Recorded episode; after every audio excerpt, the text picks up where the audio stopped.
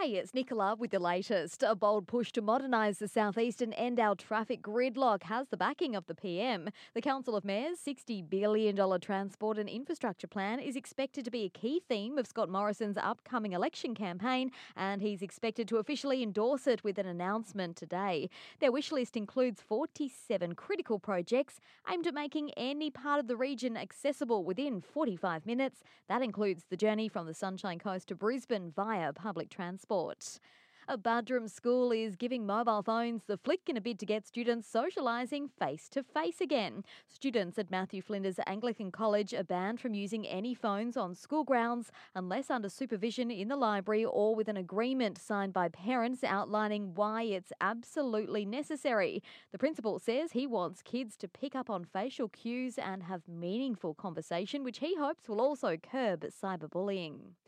Byron Bay's iconic Blues Fest could be heading to the Sunshine State. It's tipped Queensland will make a bid to host it from 2020 after the festival's director penned an open letter promising this year's 30th anniversary event will be the last Blues Fest in New South Wales if tough music festival legislation goes ahead. Tourism Minister Kate Jones says Woodford, where the folk festival is held in December, would be the perfect site for Blues Fest and she'd be happy to have a discussion with organisers. And in sport, briefly, the full 2019 Sunshine Coast Lightning squad will train for the first time today after the arrival of Laura Langman.